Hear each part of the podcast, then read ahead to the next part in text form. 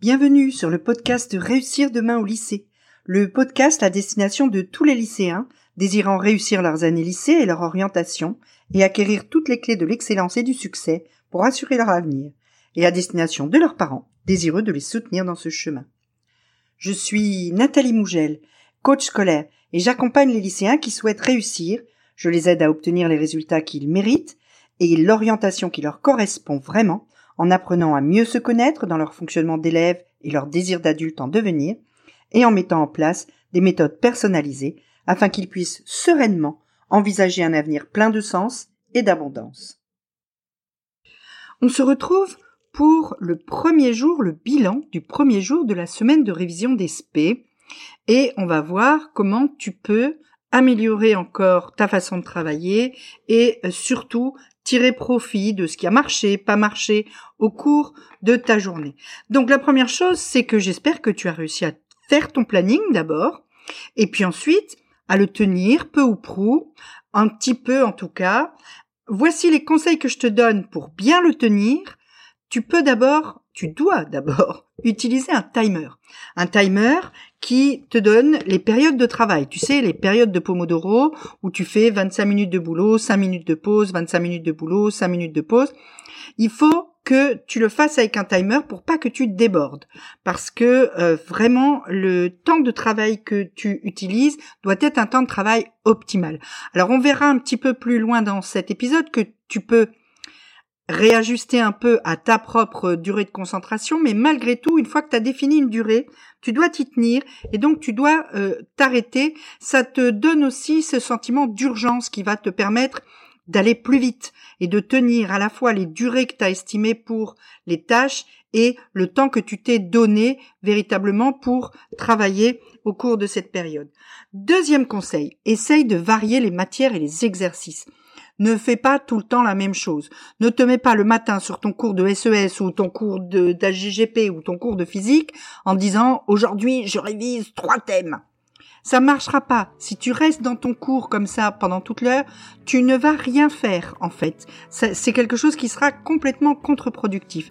Donc fais plusieurs matières dans la même journée et même quand tu es un certain temps sur une matière, varie les exercices varie les activités que tu vas faire sur cette matière. Tu vas un peu réviser le lire le cours, tu vas un peu faire une fiche, tu vas un peu faire un exercice, tu vas un peu aller voir les annales, tu vas, etc. De façon à renouveler sans cesse ton attention. C'est très très important pour tenir sur la durée. Donc, bilan de la journée. Tu as fini ta journée et tu regardes ce que tu as fait et ce que tu n'as pas fait. Tu commences par reprendre ta to-do list, et tu barres, si tu l'as pas fait au fur et à mesure, les tâches que tu as réussi à faire. Si tu as tout réussi à faire et que tu as travaillé le temps prévu, c'est merveilleux. Mais il y a deux situations très différentes de celle-ci.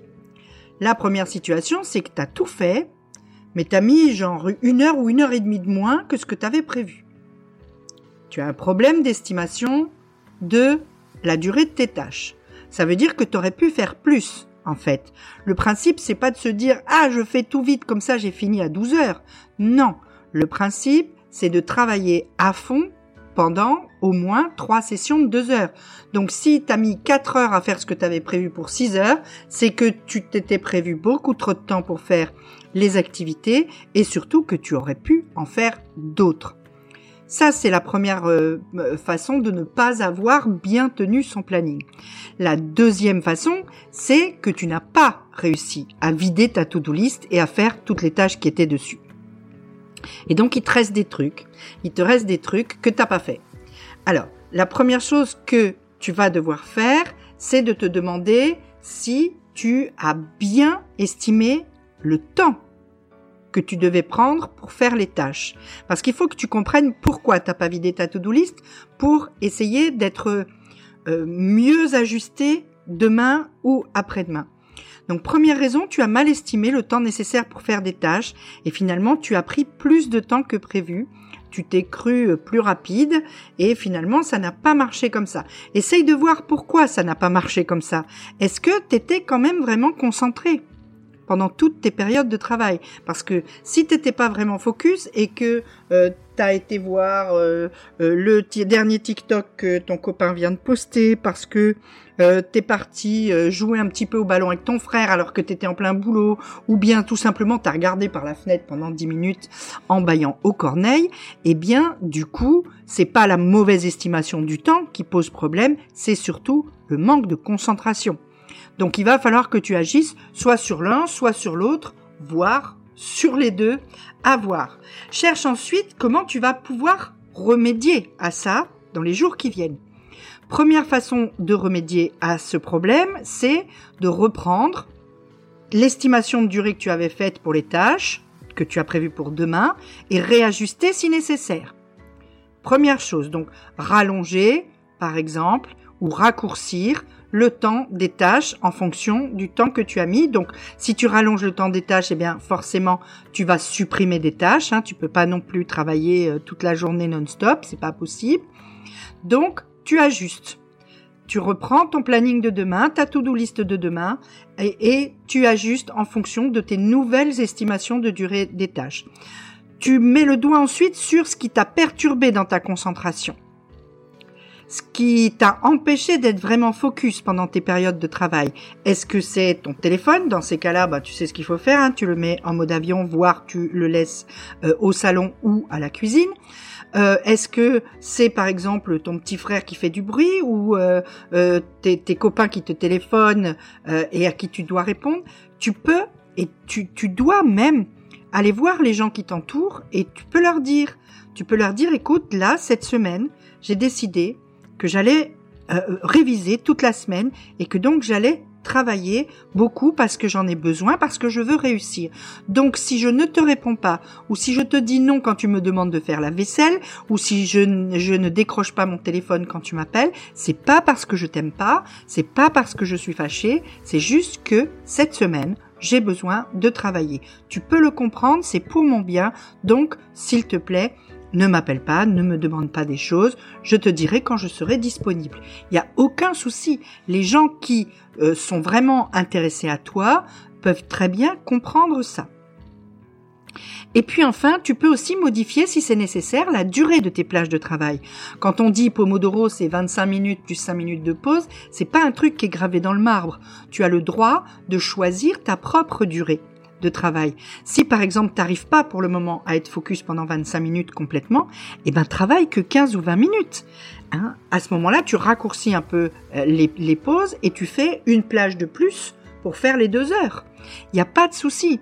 Si tu t'aperçois qu'au bout de 25 minutes, quand ton timer sonne, en fait, t'es encore en plein dedans, et que tu aurais facilement pu travailler un petit peu plus tout en étant focus, tu peux passer à 40 ou 45 minutes. À ce moment-là, tu rallonges un petit peu la pause, au contraire, et tu ne fais que trois séances en deux heures au lieu de quatre.